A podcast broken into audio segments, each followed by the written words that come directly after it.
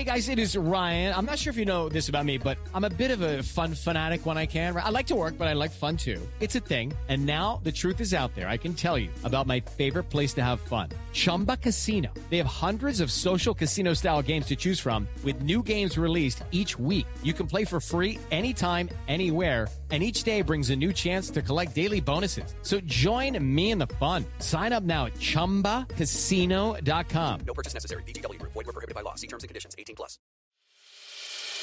As a longtime foreign correspondent, I've worked in lots of places, but nowhere as important to the world as China. I'm Jane Perlez, former Beijing bureau chief for The New York Times. Join me on my new podcast, Face Off, U S versus China, where I'll take you behind the scenes in the tumultuous U S China relationship. Find Face Off wherever you get your podcasts. This week, Iran began enriching uranium to more than three point six seven percent purity. Yes, they surpassed the limits set by the Iran deal that the Trump administration pulled out of. A number of news outlets have said that Iran could be six months away from building a nuclear weapon. Does that sound familiar? It also sounds pretty scary.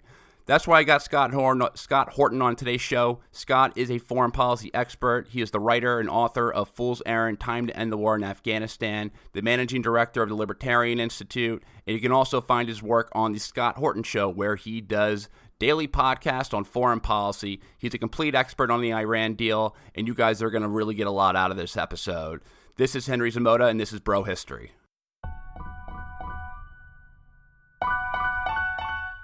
On today's show, I have Scott Horton. Uh, Scott Horton was kind enough to to join us uh, pretty much in a kind of a last-minute thing to help spread light on all the craziness that's going on in the Persian Gulf. Uh, specifically, everyone knows that we've been covering Iran over the past couple of months, and I think it's about time that we get Scott Horton on uh, to deliver his take. Scott, how's it going, man? I'm doing good, Henry. Thanks for having me. Yeah, I really appreciate you coming on. So the first thing I wanted to ask you before we get into all the craziness going on with these nutty neocons like John Bolton, I wanted to get your take on the Democratic debates, because my take on it with with, with at least Tulsi Gabbard, and, and that's really what I'm referring to, my take was that when Tulsi Gabbard corrected Tim Ryan on a very, very you know simple fact that the Taliban were in fact not the people responsible for nine eleven. And that's not a pretext of why we should be engaged in Afghanistan. Tim Ryan made a terrible blunder, and I thought was, of course, maybe you could have misspoke or whatever, but I think it's just an indictment on all these U S representatives who are who have stood on the Armed Service Committee or the Sub-Defense Committee. This guy should know his shit, shouldn't he? Like I, that's what I got out of it. So I'm just here... I, I'm just curious to hear your take. Like, are these people who are actually on these committees, do they know anything that's going on in the world? Yeah, good question. So a couple of things there. First of all, I don't know anything about this guy previous to that argument. So I don't know what he knows or not. He actually, one of his rejoinders to her, one of the first things he said was, I know the Taliban didn't do it. Like, in other words, he wasn't exactly trying to say that. What he re- what he really was doing, I think, though, is just as bad. Which is, it's the Lindsey Graham, you know, general flag, whoever you got, you know, official war party line, is that we didn't occupy Afghanistan on September eleventh, and September eleventh happened. Therefore, we have to occupy Afghanistan to prevent September eleventh from happening. And it's just sort of as simple as that. That's the way they look at it. And, you know, in fact, I've heard Lindsey Graham dismiss the entire idea of blowback by saying, but we didn't have troops in Afghanistan before September eleventh. In fact, if we had, maybe we could have stopped them. We should have had troops there. Completely ignoring the fact that it wasn't troops in Afghanistan. It was troops in Saudi Arabia that motivated Al-Qaeda, who weren't Afghans, who were Saudis and Egyptians. And they were the ones who were targeting the United States. And it was having the troops in Saudi that had provoked the attack. So, in other words, this is sort of a typical Republican Party uh, kind of deliberate obtuseness about how, you know, from their point of view, they would have you believe that history began on September eleventh, or that anything that did happen before September eleventh that had anything to do with September eleventh, it was always a lack of intervention, a lack of willful engagement. It was Bill Clinton being too much of a pacifist that got us attacked rather than anything that he did, you know, actively to provoke it. And they almost, they just virtually never question that. I mean, you could just, the only person who has truly questioned that in American public life in the last twenty years was Ron Paul, because he kept going back to it over and over again, that it was our side who started this war. That doesn't make them the good guys, but it means that in order to end their side of the war, we need to end our side of it. And, um, but otherwise, I mean, that's just essentially it's verboten. And in fact, and Tulsi Gabbard never says that. Tulsi Gabbard blames radical Islam, Salafi Islam, because the fact that Ayman al-Zawahiri and Bin Laden are, you know, Bin Laden's dead, but, you know, the fact that they are Salafi, you know, right-wing religious radicals, that's why they hate us. That's why they attack us. That's why they kill us, which is no different than Dick Cheney's lie. They hate us because their evil, sick, twisted religion makes them hate goodness and innocence. And the better and the more innocent and the, the more we fear Jesus and the more we love our children, the more they want to kill us. And what a bunch of garbage. It's just not true. Yes, they are Islamists, but that's who they are. That's not what they do. That's not why they attack the United States. And that may be why they want to create a caliphate in Western Iraq. But the reason they attack the United States is because the United States stands in the way of that, even though that's thousands of miles from here. Yeah, the one thing I do appreciate about Tulsi is that she does make, she draws out the line between Muslims as and uh, like radical jihadists. Like she, she directly says, like Saudi Arabia funds these crazy madrasas that fund and sponsor the ideology that, you know, this terror comes from. Yeah, but so that's a- total nonsense. That's like blaming all born again Christians for the American military. That's completely stupid. It's a massive category error. Look at the fact that ninety-nine percent of all Salafis aren't violent. What does that tell you? That that's not what's going on here. Well, of course, like what's going on is blowback for our imperial escapades over there in the first place. So, and believe I... me, look, if you want to talk about crazy born-again Christians in the yeah. U S Air Force who really believe that their role in this world is to cause a nuclear war in order to force Jesus Christ to come back faster on their timetable, I'm here to tell you, there are people like that with power in our military, especially in the Air Force, who are essentially as bad as holy warriors as the most fundamentalist Jews or fundamentalist Christians in the Holy Land or fundamentalist Muslims in the Holy Land that you could find. And, and yet, if you were to say that American policy in the Middle East is a Christian crusade against Islam, that would just not be correct at all, would it? Certainly they can see it that way, and they like to frame it that way from their side, that that's what they're up against. And maybe there are some American military men who feel that way, but does that sum up the policy? Does that mean that that's what all is going on here? Of course not. And the same kind of thing on their side. And all Tulsi Gabbard has to say is, listen, Jimmy Carter and Ronald Reagan backed these guys. George Bush and Bill Clinton betrayed them. George Bush refused to protect us from them and then used their assault on our country as an excuse to kill two million people who didn't do anything to us at all. And all we have to do is just quit. That's what Ron Paul would say, just the truth. Instead, she wants to say, oh, look, I'm against supporting al-Qaeda in Syria, but I'm all for killing al-Qaeda in Syria. And that's wrong. That is the wrong answer. Now, the entire war on terrorism is a giant bogus screw job in the first place. And so she's certainly right that we should not be backing the only actual enemies the American people have in the world. But the war against them is just as bad. See, for example, what they did in Pakistan, the, the war against al-Qaeda in Pakistan only created Afghan ISIS. The war against al-Qaeda in Yemen only ended up creating the giant civil war that led to Obama taking their side against the Houthis and this giant catastrophe. It, it's true the rest of the time it's mostly a bait and switch against secular leaders by Saddam or Gaddafi or Assad.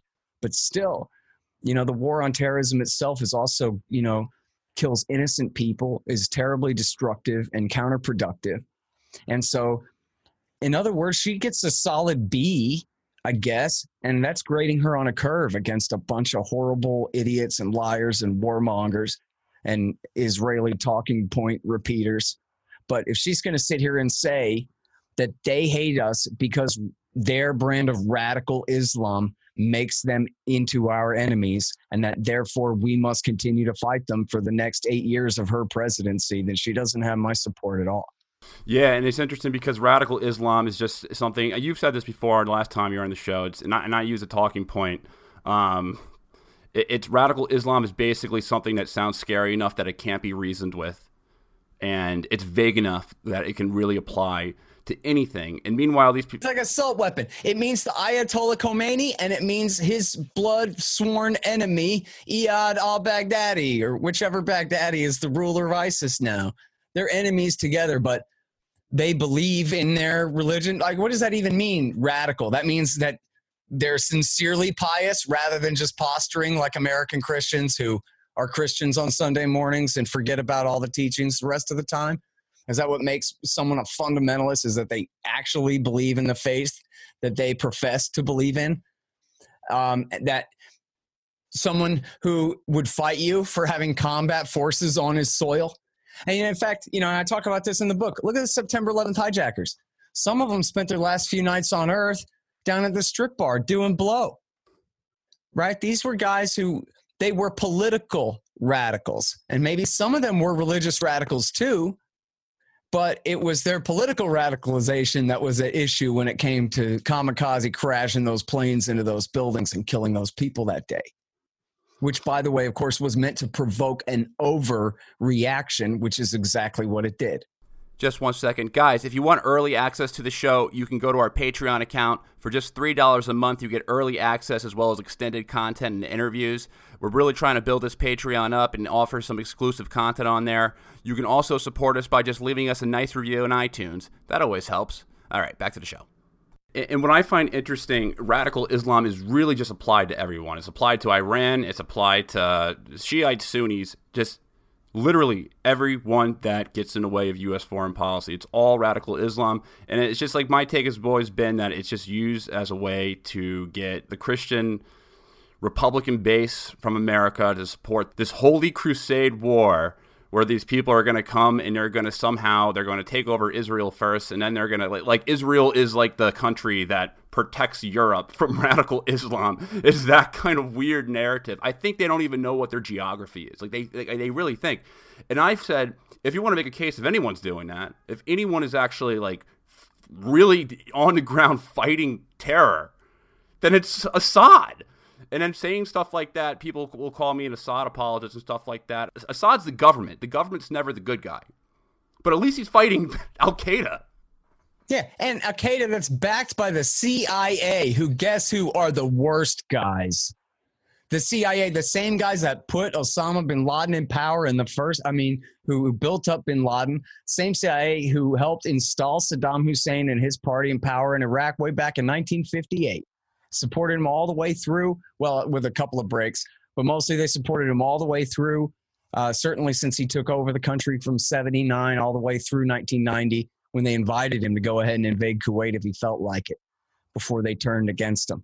The same C I A who turned over guilty and innocent people to Bashar al-Assad to be tortured under Bill Clinton and under George W. Bush. And it was that C I A that was back in, again, yeah, Al-Qaeda, the suicide bombers, the guys that attacked our towers, the guys that attacked the coal, the guys that were the worst part of the Sunni-based insurgency in Iraq War Two that killed four thousand out of the forty-five hundred Americans who died in that thing. And the C I A backed them. So, again, grading on a curve, of course Assad is the good guy in that situation when his enemies are suicide bombers who target elementary schools.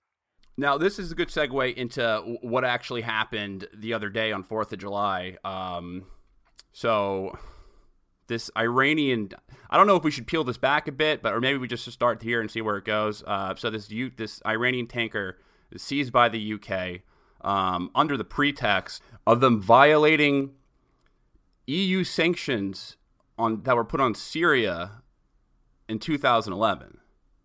And I find that funny because – I always thought other countries complain about about the U S when we put sanctions on a country and we force every other country in the world to abide by them and to enforce them as well. I mean, isn't that what the same? Isn't that, isn't that the same thing that Europe is doing by uh, seizing this ship? Because I mean, they're not Iranian sanctions; they're E U sanctions. Yeah, well, I mean, that's the thing. Of course, the Americans and and all the European allies were in on this plot against Syria from two thousand eleven on. In fact, one of the first reports that we had from the summer of two thousand eleven was Eric Margolis came back from France. Maybe he was still even in France when I talked to him. He wrote a thing about how he has intelligence sources, military sources at the highest levels, very connected in France, Eric Margolis, and that French special operations troops are on the ground in Syria right now helping to organize the violent resistance. And we knew that by August of twenty eleven, maybe before that. Um, Phil Giraldi's piece was called, in the American Conservative, was called NATO versus Syria. And it was all about how this is our allies. This is, uh, you know, France, Britain, and Germany are with us in this. Or I don't know about Germans, but certainly France and Britain. And, you know, it's funny. It's the kind of thing where if you really don't know about it and you're hearing about it for the first time, it sounds too crazy to be real. That America would, after fighting Iraq War two, essentially the entire war was against the quote unquote Sunni-based insurgency, the people who were losing power to the Shiite side that America had taken in the Civil War there.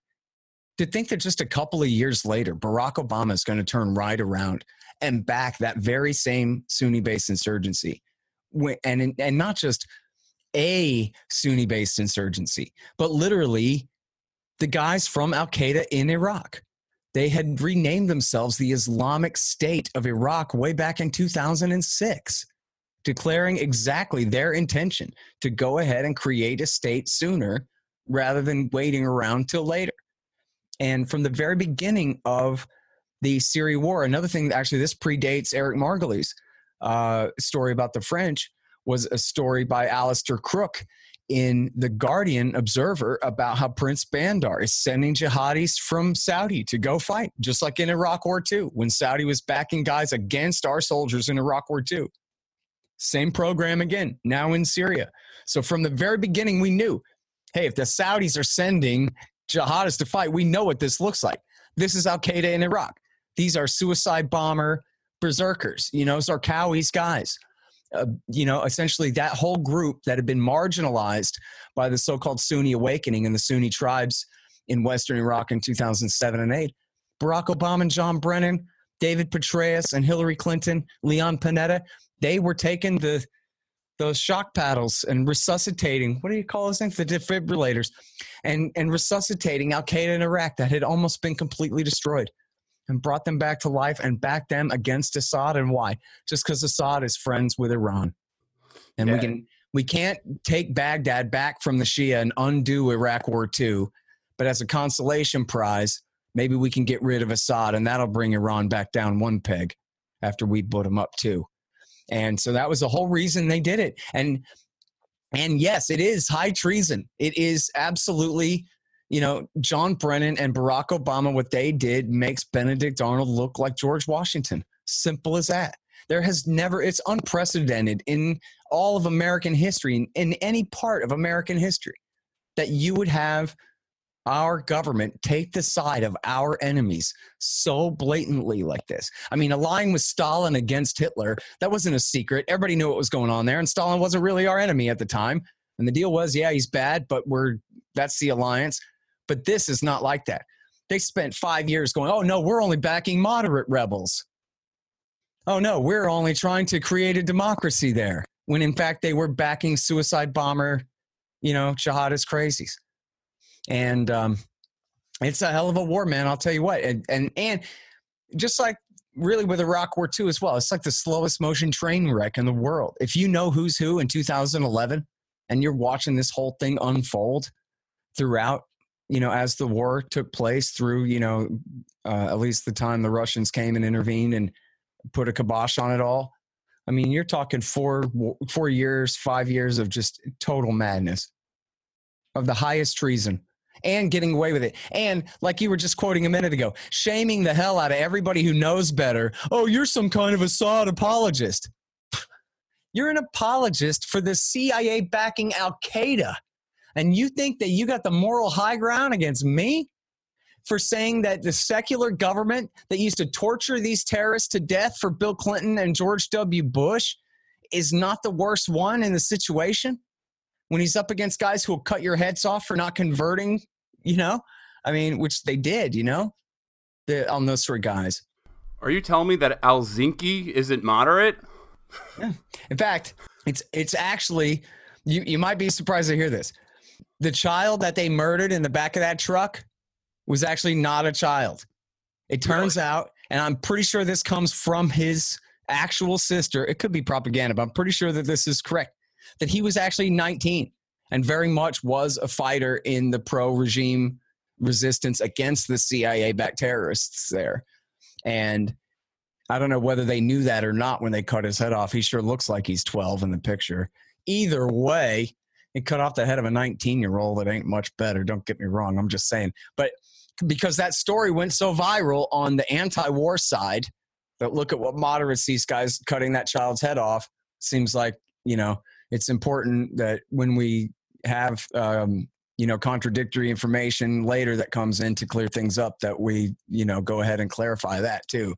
There's still head-chopping murderer terrorists, but it's just on that one particular anecdote, the kid was a few years older than he appeared. So. Yeah, but like you said, I mean, you can't, no matter how old somebody is, you can't moderately chop somebody's heads off. You can't eat someone's organs moderately. It's a little bit different story, though, than, oh, my God, look yeah, at them behead, behead a twelve-year-old boy, you know. He actually had been a fighter. That's interesting because that was one of the first, because I, when I was younger, I was a neocon little bastard uh, in my in my unwise years, and, and I gradually changed. That story, that picture, was that it had a huge effect on me. That changed me um, almost entirely to become an anti-imperial activist, really. So, I mean, it's interesting that he was older. I haven't heard that yet. I, that that is actually no. I've heard uh, contradicting reports of how old that that kid was, but I mean, regardless, it was just clearly. And like you're saying, that's pretty. There's some pretty serious cognitive dissonance that you got to go through there when you look at that picture and you go, "Wait, these are the good guys. These are the guys we've been backing. This is the U S A's moderate rebels here to save the people from the secular fascist dictatorship." Really? However old that kid was, these are the moderates? They don't seem too moderate to me. They seem like war criminals. And in fact, going back to the very beginning, the Northern Storm Brigade that posed on the porch with John McCain, that he posed on the porch with them, they had kidnapped and I think murdered or or sold uh, a bunch of Lebanese Shiite pilgrims. They also were the same ones who later kidnapped Stephen Sotloff and sold him to ISIS, who cut his head off. And before McCain met with the Northern Storm Brigade, they were already on the record, on video, talking to Time magazine in English, saying, yeah, we're veterans of Iraq War Two. We fought the Americans in Iraq, meaning they were the foreign fighters. They were the. They would have been called Al-Qaeda in Iraq, in Iraq War Two. And that was before McCain went and met with them. Then you had the Al-Farouk Brigade. They're very moderate. They want to hold elections. They say that they believe in freedom of religion. Here's a photo of their military commander eating a dead soldier's heart. Uh, and then you go on. Here's, you know, as you said, Noor al-Zenki uh, cutting off a guy's head in the back of the pickup truck. Um, here's... you know, on down the list. Um, I'm forgetting a couple of their names off the top of my head. Of course, Arar al-Sham and Jabhat al-Nusra were the leaders of the thing, and they were just head chopping Al-Qaeda crazies the entire time. And um, and the Americans just pretended otherwise. They pretended not to know that that was the deal, even though they did know that that was the deal. And certainly, even in twenty twelve, you had the U S State Department was saying Nusra is just an alias for Al-Qaeda in Iraq. I mean, that should have been right then and there. Needle scratches off the record. Music stops. Everybody stops and says, wait, what? Al-Nusra is just an alias for Al-Qaeda in Iraq. Okay, and wait, now whose side are we on in this war again? And instead, they just kept going, Henry. They just kept going and going and going until Putin finally came and said, "Niet." Oh, how we must hate and loathe that guy for doing that. You know, otherwise, Abu Bakr al-Baghdadi could be the caliph of all of Syria based out of Damascus right now. So something something that was interesting that happened in Idlib a couple of weeks ago, uh, Sky News was running a report, and then they were uh, with this guy, Bilal Abdul Karim. And I know Max Blumenthal, uh, a brilliant journalist, a brilliant writer, um, he did a report, I think maybe back in two thousand seventeen, how this guy was connected to a lot of nefarious groups. Um, he's been called an Al-Qaeda sympathizer. It's just somebody who's giving him a platform to broadcast on his YouTube channel. And Sky News is running a report with him, which I found just bizarre. Because like Even it, just, I mean, this is a story that you could have been talking about two thousand thirteen or something. You're saying this just happened last this week? Ha- this happened not last week, about a month ago or so. Yeah, the Sky News team was in. Absolutely amazing. I mean, they've been caught over and over again doing stuff like that, interviewing outright Al-Qaeda partisans like that, using them as essentially runners as though they're legit reporters out in the field, uh, when, you know, as you say, they're clearly biased, which, by the way, as long as you're talking about that guy, Karim, there's also a great report by Matt Taibbi in Rolling Stone about him, where he kind of differentiates himself a little bit and says, you know, he definitely wanted to cover their side of the story, maybe some sympathies and whatever. But the the big news there with him really is that the government keeps trying to kill him. Yeah. And they have no right whatsoever to kill him. He has not been tried. Look, you know, there's nothing in the Constitution that says if you oppose your government in war, that you're an enemy combatant, that you can just be killed, other than, I guess it would be understood that if you're in uniform on the battlefield, no one's going to know it was you until you're dead anyway. That's, you know, something different. But for the charge of treason, it's a civil charge. It's right there. It's the only crime defined in the Constitution to make sure that they don't abuse it and charge people with treason just for disagreeing with the government. They say it has to be an overt act of providing aid and comfort to an enemy, and it and a conviction must be based on the testimony of at least two witnesses. One isn't good enough for this crime. It's the only crime in American jurisprudence defined like that, or confession in open court would be the, the exception to that. But there's nothing that says that, oh, you go to a military tribunal, or, oh, our C I A, you know, assassins get to murder you. If the guy is guilty of treason, indict him for treason and prosecute him for treason. And then send some bounty hunters, if you have to, to go arrest him and bring him back and give him a trial. He's an American citizen.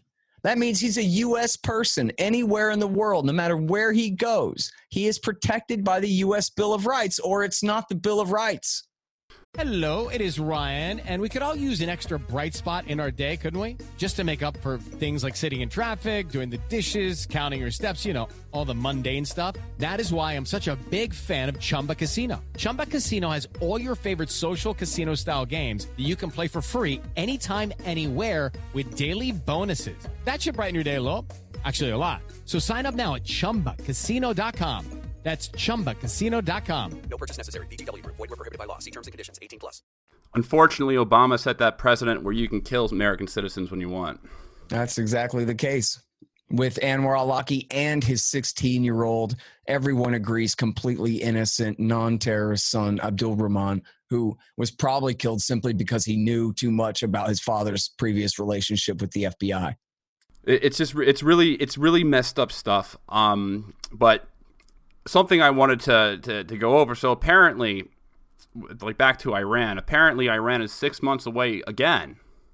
Six months away again from, um, I guess, enriching their uranium up to ninety percent, where they can build a nuclear weapon and destroy all us God-loving, all us God-loving Christians in America and Israel as well. I, it's, according, according to, I don't know how long they've been six months away, but I think, what, twelve years or so? Yeah. It's, you know, I don't know how many times in the last week I read that they are now enriching up to weapons grade. It must have been at least five or six times. And I almost went back on Twitter just to tweet to some of these reporters and tell them that, listen, if you don't know what the hell you're talking about, then you don't have any business writing about this and making these completely false claims. You know, what is in dispute now is that they're going over the threshold of the amount, the quantity of low enriched uranium, three point six percent. The deal under the J C P O A is they export all that excess uranium. Whatever they're not burning in their reactor right now goes out. It's formed into fuel rods by the French, I guess, or the Russians, and then re-imported and used. That way, they are allaying your pretended fears that they might use that stockpile and enrich it further up to ninety percent so that then they would have enough material to make a single nuclear bomb, which even then they would have to actually make it. And so even when they say, you know, breakout time, conceivable breakout time would be one year, that means one year to be able to have enough fuel to make one, not necessarily to finish actually making a bomb, you know, making a warhead out of it, fitting it to a delivery vehicle, which would be what, a flatbed truck? And they're going to drive it where? Across Iraq and Jordan to Israel? Is that it? Or I don't know. Um, but uh, yeah, no, the whole thing is a hoax. And see, here's the deal though. It's only like ninety-nine percent of a hoax, because the one percent of the kernel of truth in here is that Iran has a nuclear program and they have essentially a latent nuclear deterrent. I mean, they are pretty much stuck between a rock and a hard place, right? If they try to make a nuke, we're going to bomb the hell out of them before they get it done. Now, if we, we're kind of in a rock and a hard place too. If we bomb the hell out of them before they get it done, they're going to figure out how to get it done somewhere. They're going to go deep under a mountain where we just cannot get to it, and they'll make a nuke there then. And so essentially what's happening is they are proving that they know how to enrich uranium. Right? They're letting us know that they have a gun in their nightstand, but the thing is, it ain't loaded and they have no intention of using it. And it's essentially, it's a half measure to keep America from making matters worse is all it is. But there's no real reason to believe that they intend to produce nuclear weapons or use them against anyone. And the reality here is that Israeli doctrine says that if Iran has a nuclear program at all, we'll just call it a nuclear weapons program. We'll just consider it a nuclear weapons program. It is tantamount to a nuclear weapons program. They must not enrich at all.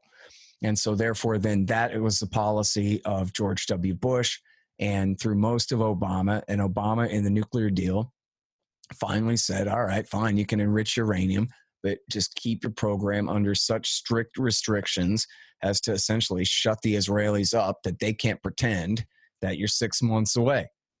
Now, what's happened here? Trump left the deal. And isn't it hilarious? And there's a great uh, write-up about this in Fairness and Accuracy in Reporting, that America left the deal. Iran is in breach of the deal. Well, how is it still a deal if we already left the deal? We could never be in breach, you see. America would never violate the law by leaving a deal. No, we're just leaving a deal. We're America. We can leave whatever deal we want. I actually agree with that. Declaration of Independence guy here. We can leave a deal if we want to. But then we're going to sit there and say that they have no right to leave the deal that we left, that they are in, they are breaching the deal, that they're in violation of the deal. Uh, when in fact, guess what? It turns out that the language of the restrictions on some of these quantities is actually not a major part of the deal. It's a side, separate deal. And actually what it says is that the Americans must refrain from reimposing sanctions. And if they do, which lifting the sanctions was part of our side of the deal. So, and if they do, then Iran can, you know, raise the limits or ignore the limits on how much enriched uranium or heavy water or whatever else it is that they're supposed to produce. And so they're actually not in violation of the deal. That's part of the deal. that the Obama administration signed. If we start breaking the deal, then there are retaliatory measures that you can take. We agreed with that. So in other words, as George W. Bush would say, huh, they shorthanded it, right? They are, they are um, you know, essentially exceeding some restrictions in the deal. And so then you just go ahead and say, oh, they're in breach. They're in violation. But meanwhile, again, they couldn't actually start making a nuke and get away with it before we bombed them. Um, certainly not with the nuclear program they have. And there's no way really for them to divert what they have into a secret program. Essentially, the only way for them to get a nuke would be if we started bombing them. Then they went ahead and withdrew from the Non-Proliferation Treaty, ended their safeguards agreement with the I A E A, and took all of their existing nuclear infrastructure deeper underground somewhere, right? In other words, taking the openly declared civilian nu- nuclear infrastructure that they have and whatever's left after we bomb it, and then taking that deeper underground to begin a nuclear weapons program then. So in other words, the Hawks are the are the greatest Iranian nuclear threat with their self-fulfilling prophecy. You know, Iran, just like almost every other country in the world, doesn't want nuclear weapons. They don't seek nuclear weapons. It's just a presumption of a bunch of Hawks that they do. And it's, it makes a great excuse for war, because this is how you get the focus group to agree that, well, maybe we have to attack them then. If, as Condoleezza Rice and George W. Bush said, that we don't want the smoking gun to be a mushroom cloud. In other words, we can't wait around for proof, because if we wait around for proof, they might nuke Atlanta. They might nuke your hometown and kill you in your jammies in the middle of the night. Yeah, that's what I fear every single day. Um, not really. So I think the major problem, though, the reason why the Hawks are able to get away with this propaganda is because most people are ignorant of two things. They don't know the difference between a civilian nuclear program and a nuclear weapons program. They hear the word nuclear and they just go batshit crazy. We're all going to die. They think of a Skynet future um, in Terminator. Um, that's number one. Number two, they don't even know anything about the deal in the first place. Like, they have no idea what the deal entails. They have no idea what the uranium enrichment restrictions were. They have zero clue what the deal actually is and why it was signed. So I was hoping that you could actually spread some light, because I think by by far you have done the best work on this, um, as far as just putting out what the deal is, why it was a good thing from Obama. You're no Obama sycophant, so maybe for the Republicans who and, and conservatives who are listening to this, um, uh, maybe you can you can explain why uh, we saw, what the deal is and why we got into it. Sure. Well, I mean, the deal is this, um, and it is especially right-wingers who don't know anything about it. If they know anything about it, it's totally wrong, you know, and you hear it characterized. It, it makes sense as a Republican talking point, but it's just so untrue that it's really destructive to say the Obama deal gives Iran nuclear weapons. I mean, again, that's they're trying to make something of a substantive point. But again, that George W. Bush paraphrase is always perfect. I shorthanded it. In other words, I left out all the nuance, all the detail, and I led you to believe something that is essentially false. So they're trying to say, if they're being honest, they're saying the deal doesn't do enough to prevent Iran from getting away with bloody murder here. And that essentially that Obama just gave them a path right to a bomb. But you see how that's like a figure of speech. You know what I mean? But then they just they just lock that down, you know, and say, Obama signed a deal that gives Iran nuclear weapons. Well, now that's just stupid, okay? Now we're off in total fantasy land. That doesn't make any sense at all. Why the hell would he do that? According to according to Republicans, it's because he's a secret Muslim.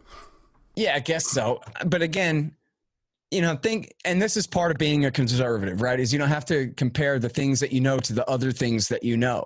Like, Hillary Clinton was running. So if he was really a secret Muslim terrorist, you know, agent of the devil or whatever, why didn't the Democrats just nominate Hillary? You know, they preferred to anyway.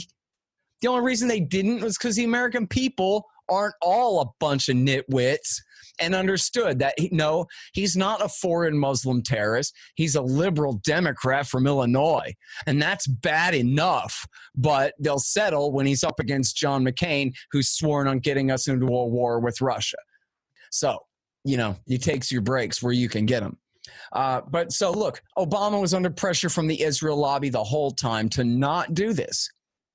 And at the end of the day, he said, look, the entire national security establishment, other than the worst hawks, and every sovereign government on the planet Earth, other than the Israelis, support this. And so I've heard the prime minister's point of view, and sorry, pal, I disagree. We're doing this anyway. He said, it would be a betrayal of my responsibility as president of the United States if I let Israel tell me whether or not to do this deal. Now, if you live in right-wing, pretend, just stupid fantasy land, I guess I can't help you. But if you're willing to rub brain cells together and think the thing through at all, the reason every other sovereign government on the face of the earth supported the thing was because it was perfectly fine, okay? The real deal goes like this. Iran signed the Non-Proliferation Treaty back in nineteen sixty-eight. They've had a safeguards agreement with the International Atomic Energy Agency all this time, back when Richard Nixon and Gerald Ford were selling them nuclear reactors and trying to build up their nuclear program. They've had a safeguards agreement ever since then. The Ayatollah, after the revolution, left the whole thing off through the entire Iran-Iraq war.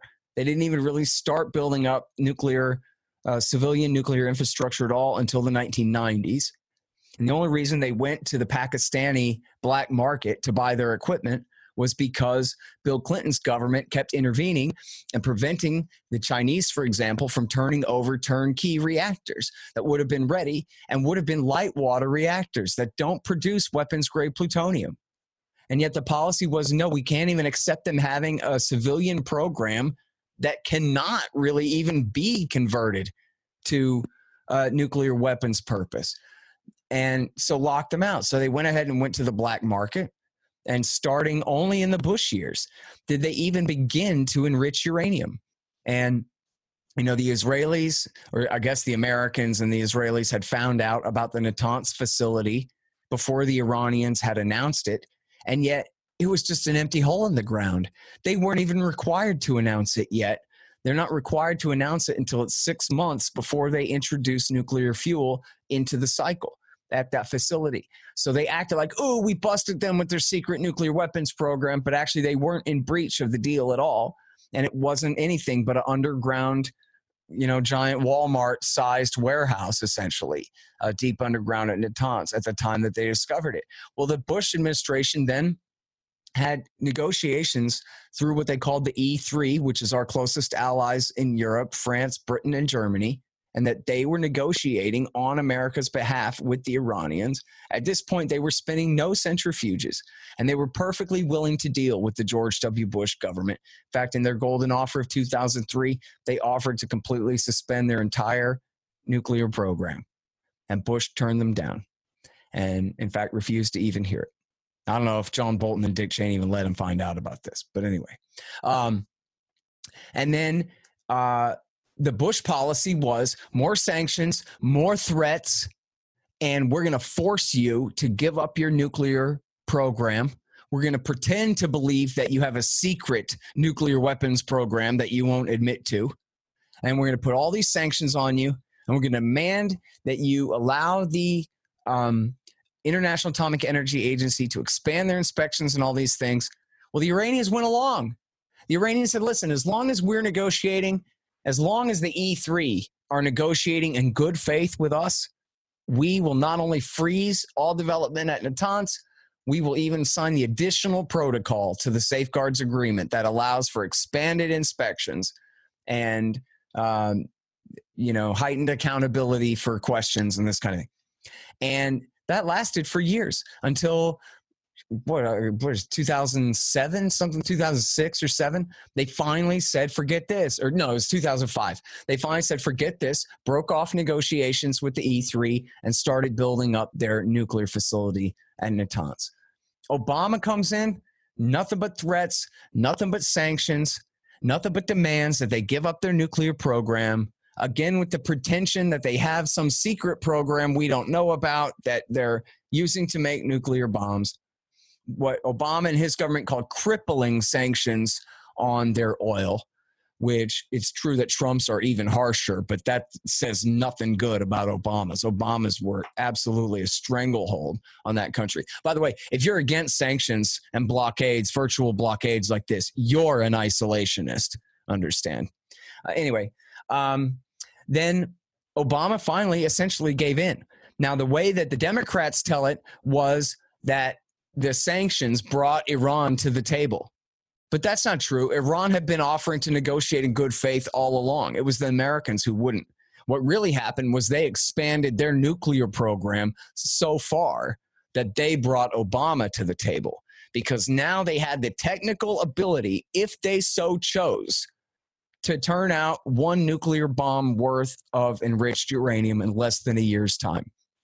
And once they got to that point, what they call the breakout capability, which is really an unfair phrase, like assault weapon kind of a thing, because again, just because you have enough uranium to make a bomb doesn't mean you can make a bomb, doesn't mean you can deliver it, doesn't mean it's necessarily even at that point a weapons threat yet. But still, that's what they call it, a one-year breakout time. And that was when the Obama government finally said, okay, we'll go ahead and we'll sign a deal that we don't need. We already have the Non-Proliferation Treaty. We already have a safeguards agreement between the I A E A and the Iranians for them to verify the non-diversion of nuclear material in Iran to any military purpose. All of that was all still in effect, and it was fine. It's just that it wasn't good enough. Like you said before, people don't know anything about nuclear technology. They don't know anything about nuclear treaties either, uh, whether the J C P O A or the N P T before it. And so as far as the American T V audience was concerned, there's no such thing as the N P T. No one ever said that Iran is within the N P T. Iran has the unalienable right under the Non-Proliferation Treaty to peaceful nuclear technology. They're, they're not in violation. Nobody told them that. They pretended as though, and this was the Democrats, this was the Obama government, said it's either the deal or war. And they pretended as though the Iranians were trying to make nukes, and this deal was the only thing that could stop them. And they did that like for political reasons to try to get the deal passed, but they ended up conceding major lies to the war party that the Iranians really were trying to make nukes in the first place. Um, in fact, the Ayatollah said after the deal that the deal doesn't prevent us from making nukes because we weren't making nukes. We don't want to make nukes. So this deal doesn't prevent a thing that was not happening in the first place, which Rand Paul, to his everlasting shame, lied and misquoted the Ayatollah and said, oh, the Ayatollah says the deal doesn't even prevent him from getting nukes, and left it at that, as though that was a criticism of the deal, not a criticism of the liars who were pretending that the deal was even necessary in the first place. So what does the deal say? The deal says that they get, this is what America gives them. Okay, America lifts sanctions. That's it. And America gives them money that Jimmy Carter stole back in nineteen seventy-nine. That giant pallet of money that Donald Trump is always talking about, a pallet of cash money, that was their money that America had stolen during the Iranian Revolution, had frozen. It's called freezing when government steals your money, and when the U S government does. And Uh, in fact, the International Court of, I forget if it's the World Court or the International Court of Justice that rules between sovereign states and cases between sovereign states, they had already ruled that America had to give them back the money. So John Kerry, who I hate, okay, and I hate him better than you hate him or anybody in the audience hates John Kerry. Don't get me started all the reasons why, okay? I hate him, but I don't care about, about being in a position of having to give him credit and say that that was actually America's end of the deal. We lift sanctions. We stop aggressing against you and blockading and punishing any country, that any any business that deals with you. And we'll give you your own money back that we stole. And that's our entire side of the bargain. It's too bad Trump doesn't know that. It, it, it's too bad that Trump doesn't. It seemed like he certainly didn't understand that when he was campaigning.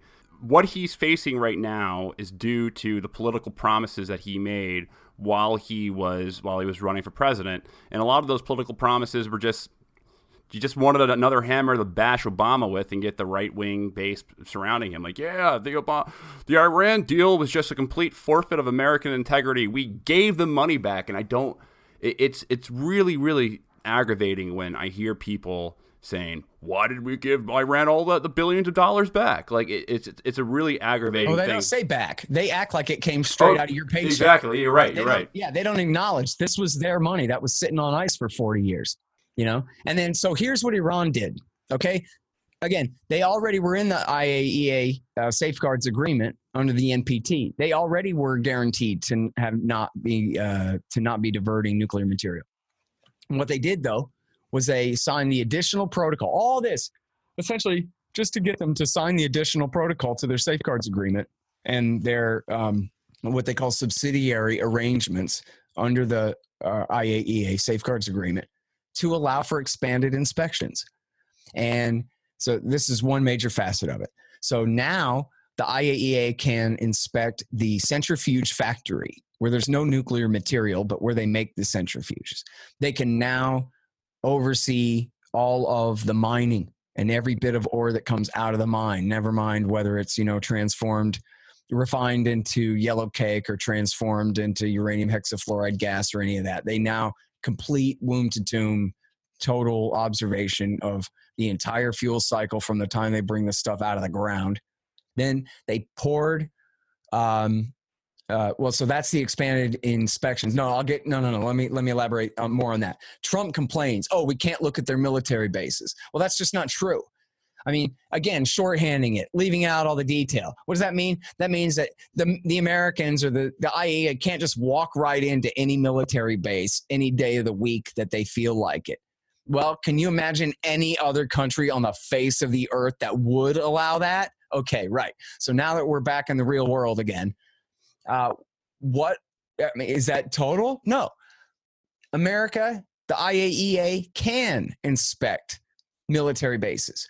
And here's the deal. And and the Iranians signed on to this, man. The Iranians went along with this, that if the Americans have any probable cause, any evidence that they can demonstrate to show why they have a suspicion, never mind probable cause or anything, but just a suspicion or a reasonable, I don't know the exact term, but any reason to believe, essentially, that there's something important to be found out at one of these military bases. All they have to do is convince their allies, Germany, France, and Britain. So if um, Germany, France, and Britain and the United States vote on the committee and Russia and China and Iran all vote no, it doesn't matter. It's not like the U N Security Council where if Russia votes no, it's a veto. No. The Americans win. The Americans and their Western allies have the majority on the council that decides. And so if, if does that make sense? If the Germans, the French, and the British agree with the Trump administration or the American administration's claims about why we need to look at this military base, then Russia, China, and Iran, even if they all disagree and stamp their feet, we get to go anyway. And if the Iranians forbid it, then the entire deal is off, and the sanctions, the global United Nations sanctions that apply to Russia and China would have to do this too, under the law, would all quote unquote snap back right into place. So in other words, there is a loaded gun at Iran's head. As long as they can impress the judge, their friend, the Brits, the Germans, the French, that they have enough for a warrant, they can execute it. And if the Iranians resist, the entire sanctions regime on a global scale kicks right back into effect. Now, that just makes what Donald Trump says about that issue untrue. We can't even inspect their military bases.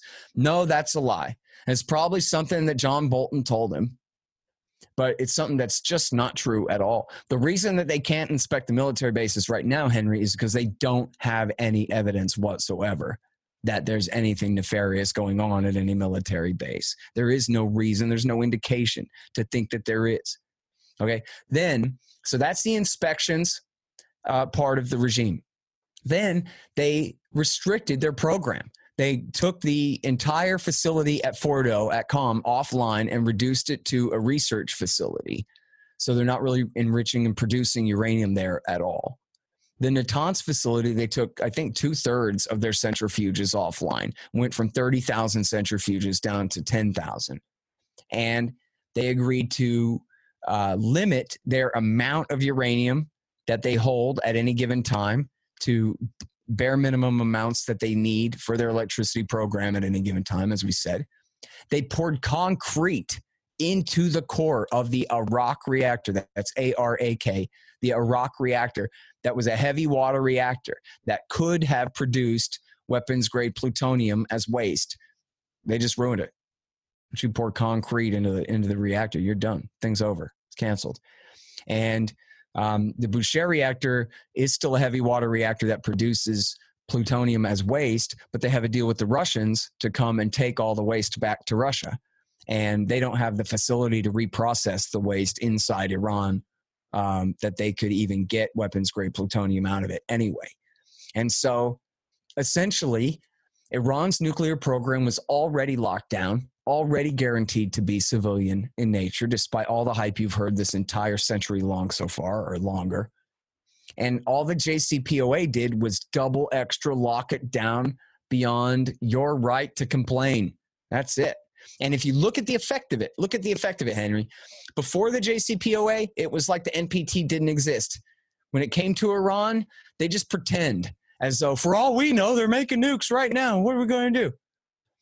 And so maybe we have to have a war to protect ourselves from their nuclear weapons program. After the J C P O A, all that went away. All that went away.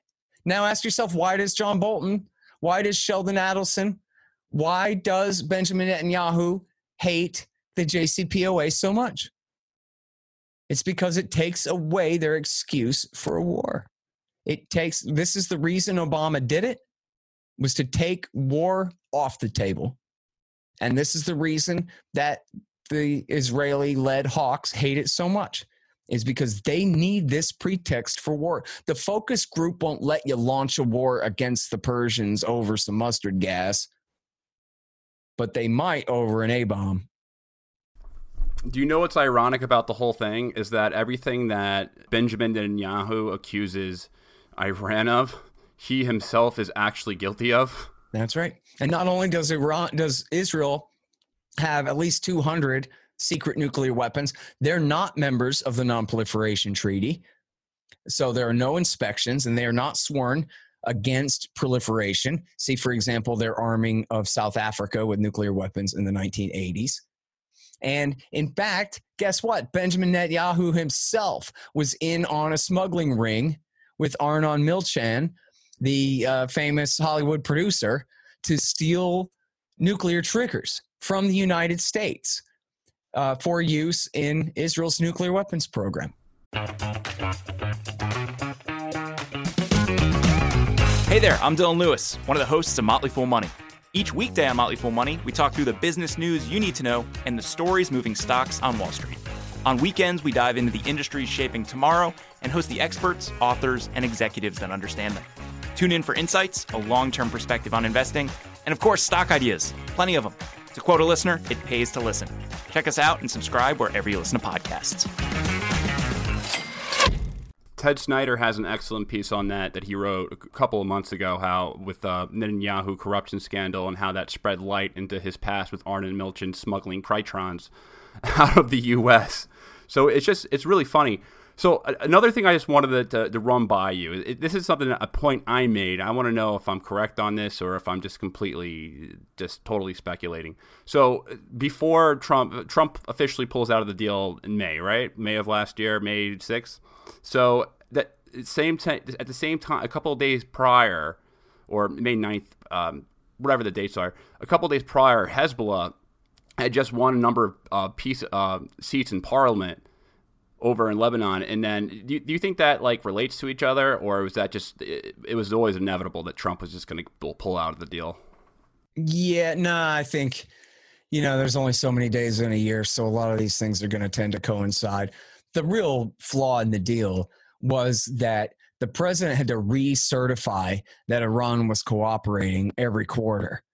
And so Trump just hated that, that he had to recertify to Congress how, you know, cooperative the Iranians were. And that ended up being a real poison pill in the thing. And it became intolerable for him um, to not just stay in the deal, but in that way.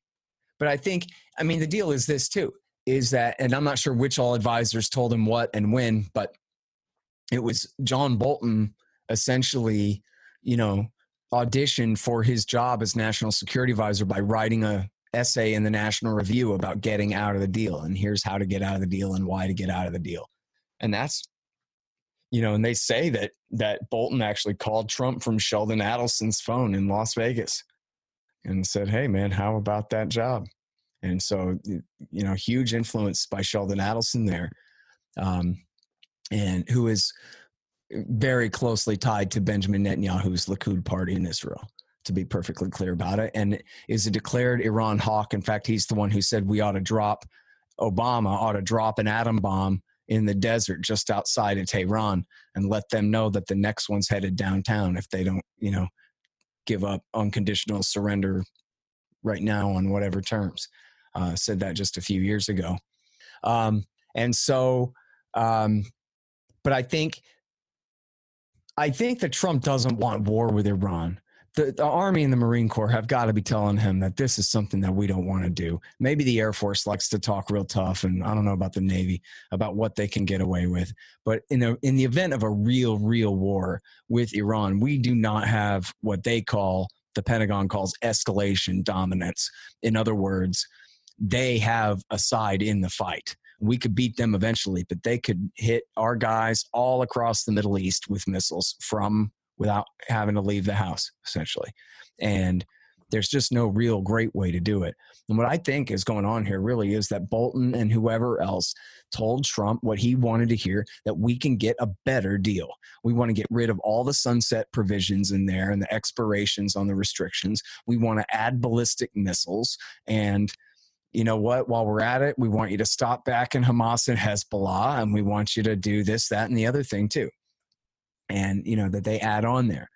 And I think Trump was told that, you know, like Kim, talk tough, fire and fury for a little while, and then you extend the olive branch and you have an opening for a real deal. But the problem is that we didn't really have a deal with Kim. We needed one. We had a deal with Iran already.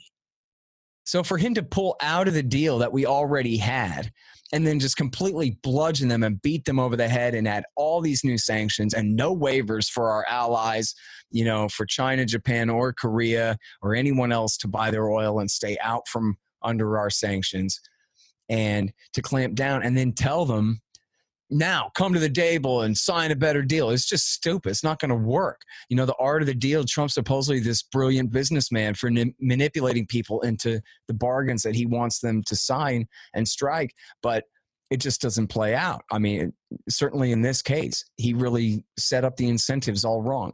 And he let Mike Pompeo give this, this uh, speech at the Heritage Foundation where he gives them like fifteen to twenty demands. That, you know, Pat Buchanan said, this sounds like something a Roman proconsul would be reading to a defeated tribe in Gaul, you know, but this is, we haven't beat them in the war yet. And we're making all of these demands. And essentially we're giving the Ayatollah no way out. You know, the Ayatollah, you know, pretty much stuck his neck out to back this president, Rouhani, in making this deal with the Americans, despite all of the right-wing criticism in Iran that you can't trust the Americans. They're never going to stick with this deal. They're going to end up bombing us anyway, and all of these things. And what is Donald Trump comes in just two years later, two and a half years later, he's out of the deal, ratchets up all these threats, and leaves no way for the Ayatollah to give in and save face. It's bad cop, bad cop. There is no good cop. And so what's going to happen? You know, I read a headline that said that the French are going to talk with the Iranians next week. But how can the Iranians be expected to give into a thing at this point? Um, you know, the idea is they will out of pure desperation, but I don't think so, because I think with that same desperation comes pride. They would rather wait, let Trump twist in the wind, try to make matters worse and undermine his attempt to be reelected and hope they can get back in the old deal with the next person. You know, with a, a Democrat president next time. So, you know, the art of the deal should include thinking at all about what the other part, the other side of the deal, the, what the other party in your negotiation wants and expects and is willing to give up and is willing to fight for. No, you're just going to boss them around. They're just going to do whatever you say because why? You're Nancy Pelosi or something? It's stupid, you know? And so, I mean, seriously, look at the position Trump's in now. He set him and the Ayatollah both up where neither of them can back down. And they don't even have anything to fight about other than just America picking this fight for no reason at all. As you said, it started out just politics in the primaries. He just had to make sure that no other Republican was going to out-hawk him on the Iran deal. So he just said it's the worst deal ever signed by anyone ever because you can't beat that. And then now he's just bound by that, you know? The whole thing is crazy. And again, I have to emphasize, these are the enemies of ISIS. These are the enemies of Al-Qaeda. Whatever lies you heard from the Foundation for Defense of Democracies, Iran did not do September eleventh. Iran's not co-conspirators with Al-Qaeda. They're their deadly enemies. And that doesn't mean that I think that we should ally with them. We certainly should not. But we should not let some Likudnik liar shout radical Islam at us to the degree that we get lost in glittering generalities and we forget who are Israel's enemies and who are America's and how much they hate each other. Now, they want to pretend that it's okay to have dual loyalty. It's okay to be as loyal or more loyal even to Israel than America because our interests and their interests are the same. But that's just not true.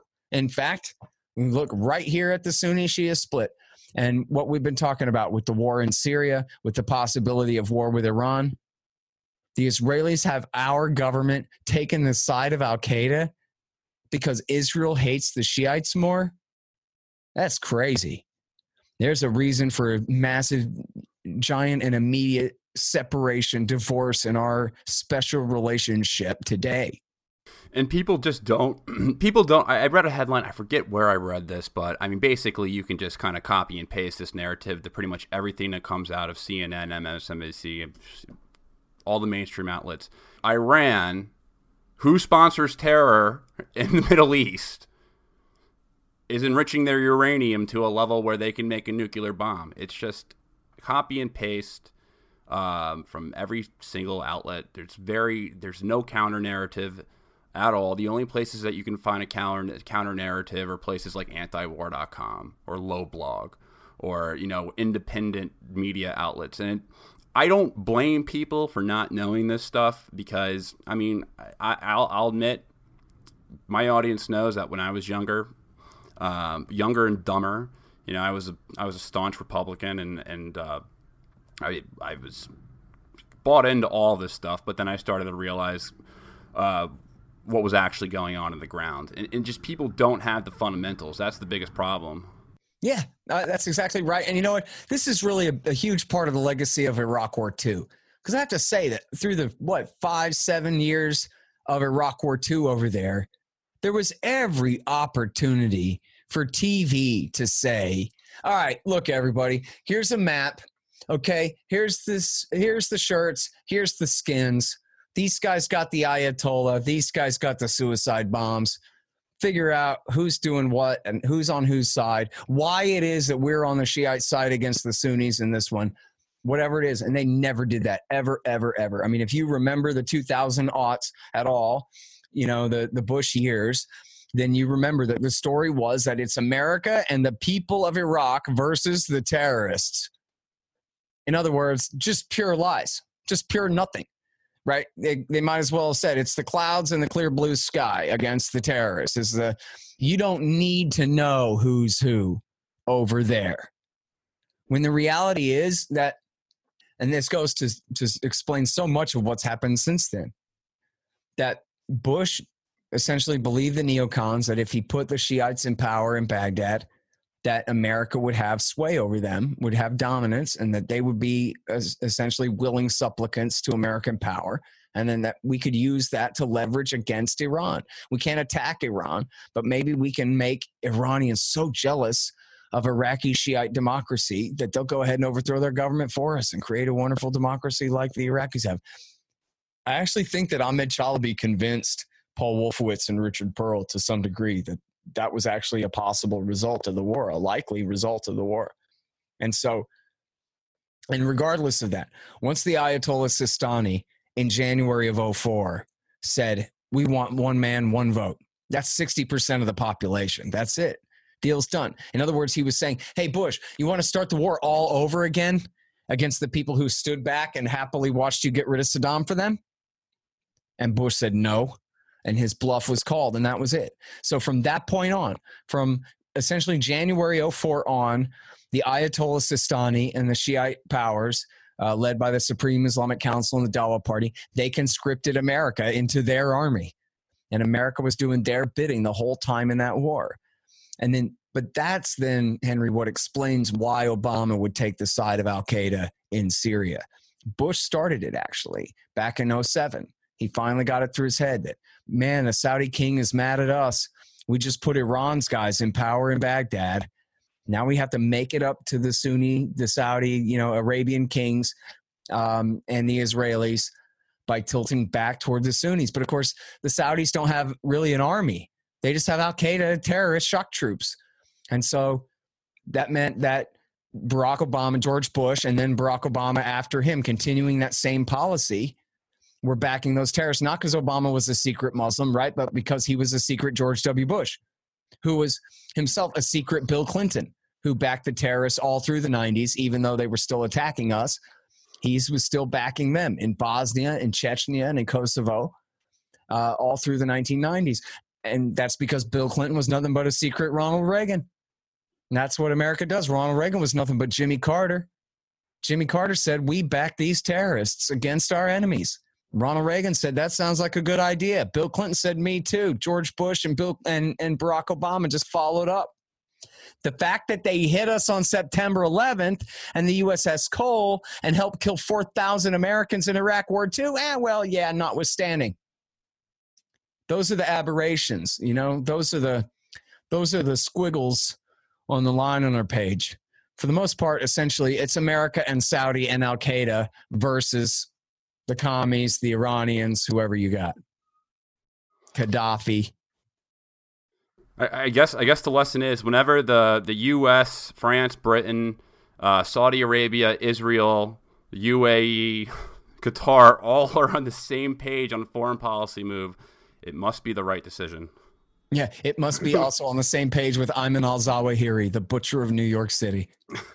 Scott, I, thanks. We're running over an hour. I know you mentioned you had it out an hour. Um, thank you so much for coming on. This is really important because there's a fundamental misunderstanding about basically everything that's going on in U S foreign policy, but I mean specifically the Iran deal, because there's so many stupid talking points and stupid narratives that are out, and it's really, really difficult for the average person to find actual people who know what the hell they're talking about. So um, your work is just... Uh, You know, it keeps me what I'm doing. I wouldn't be able to do this podcast without without your without your work. So uh, thank you so much. When is um when is the you know the book coming out? I, I mean, everyone who haven't read Scott's book, uh, Fool's Errand. Um, I don't know what you're doing. Go get that book immediately. It's one of the best books I've ever read on any subject on on Afghanistan. Period. Um, the uh the, the War on Terror book, or I'm sorry if I'm misquoting the title. Yeah, it's um. Well, so far, the, I, I think this is just tentative. I got to come up with something better. But so far, it's called Enough Already, Time to End the War on Terrorism. And unfortunately, it's been pushed back a little bit because I was publishing Will Griggs' book, um, No Quarter. And then I'm putting out a book of all of my interviews of Ron Paul, thirty-eight of them, uh, the transcripts there. Um, so that's going to be coming out here real soon in just the next few weeks, I hope. And then um, I'm also putting out a book of Sheldon Richman's about Palestine, but that also, man, if I really buckle down, I should be able to get all these done by the end of this month. Eh, time flies by so fast. But then back to work on Enough Already, and then my plan is I want to have it done and for sale by the beginning of December so everybody can spend a hell of a lot of Christmas money on it, and so that it will be part of the conversation beginning in the year twenty twenty during the presidential campaign. And the goal is essentially, one, it's for you to have everything I want you to know, but it's also for you to be able to give to your people too and say, this is the thing, man. Remember how I'm always talking about that stuff? This is the one for you.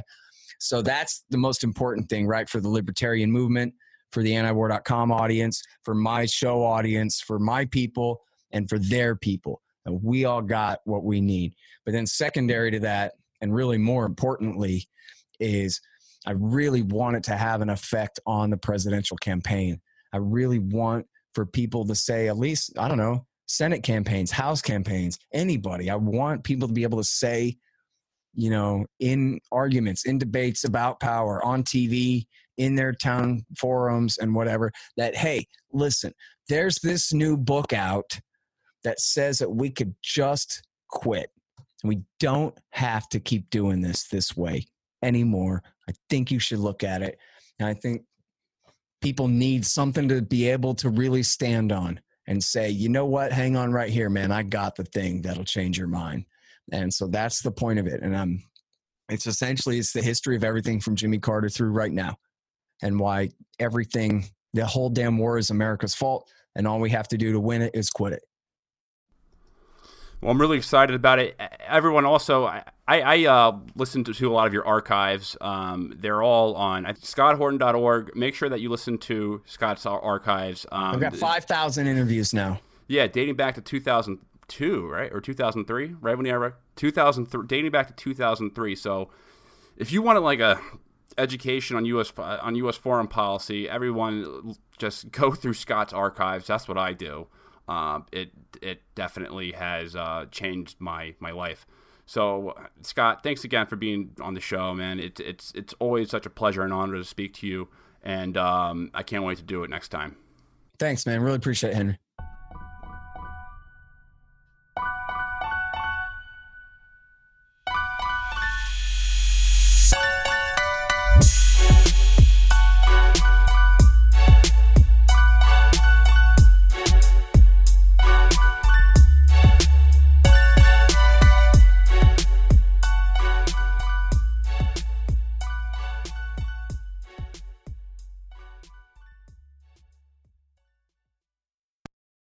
Step into the world of power, loyalty, and luck. I'm gonna make him an offer he can't refuse. With family, cannolis, and spins mean everything. Now, you wanna get mixed up in the family business. Introducing The Godfather at chumba casino dot com.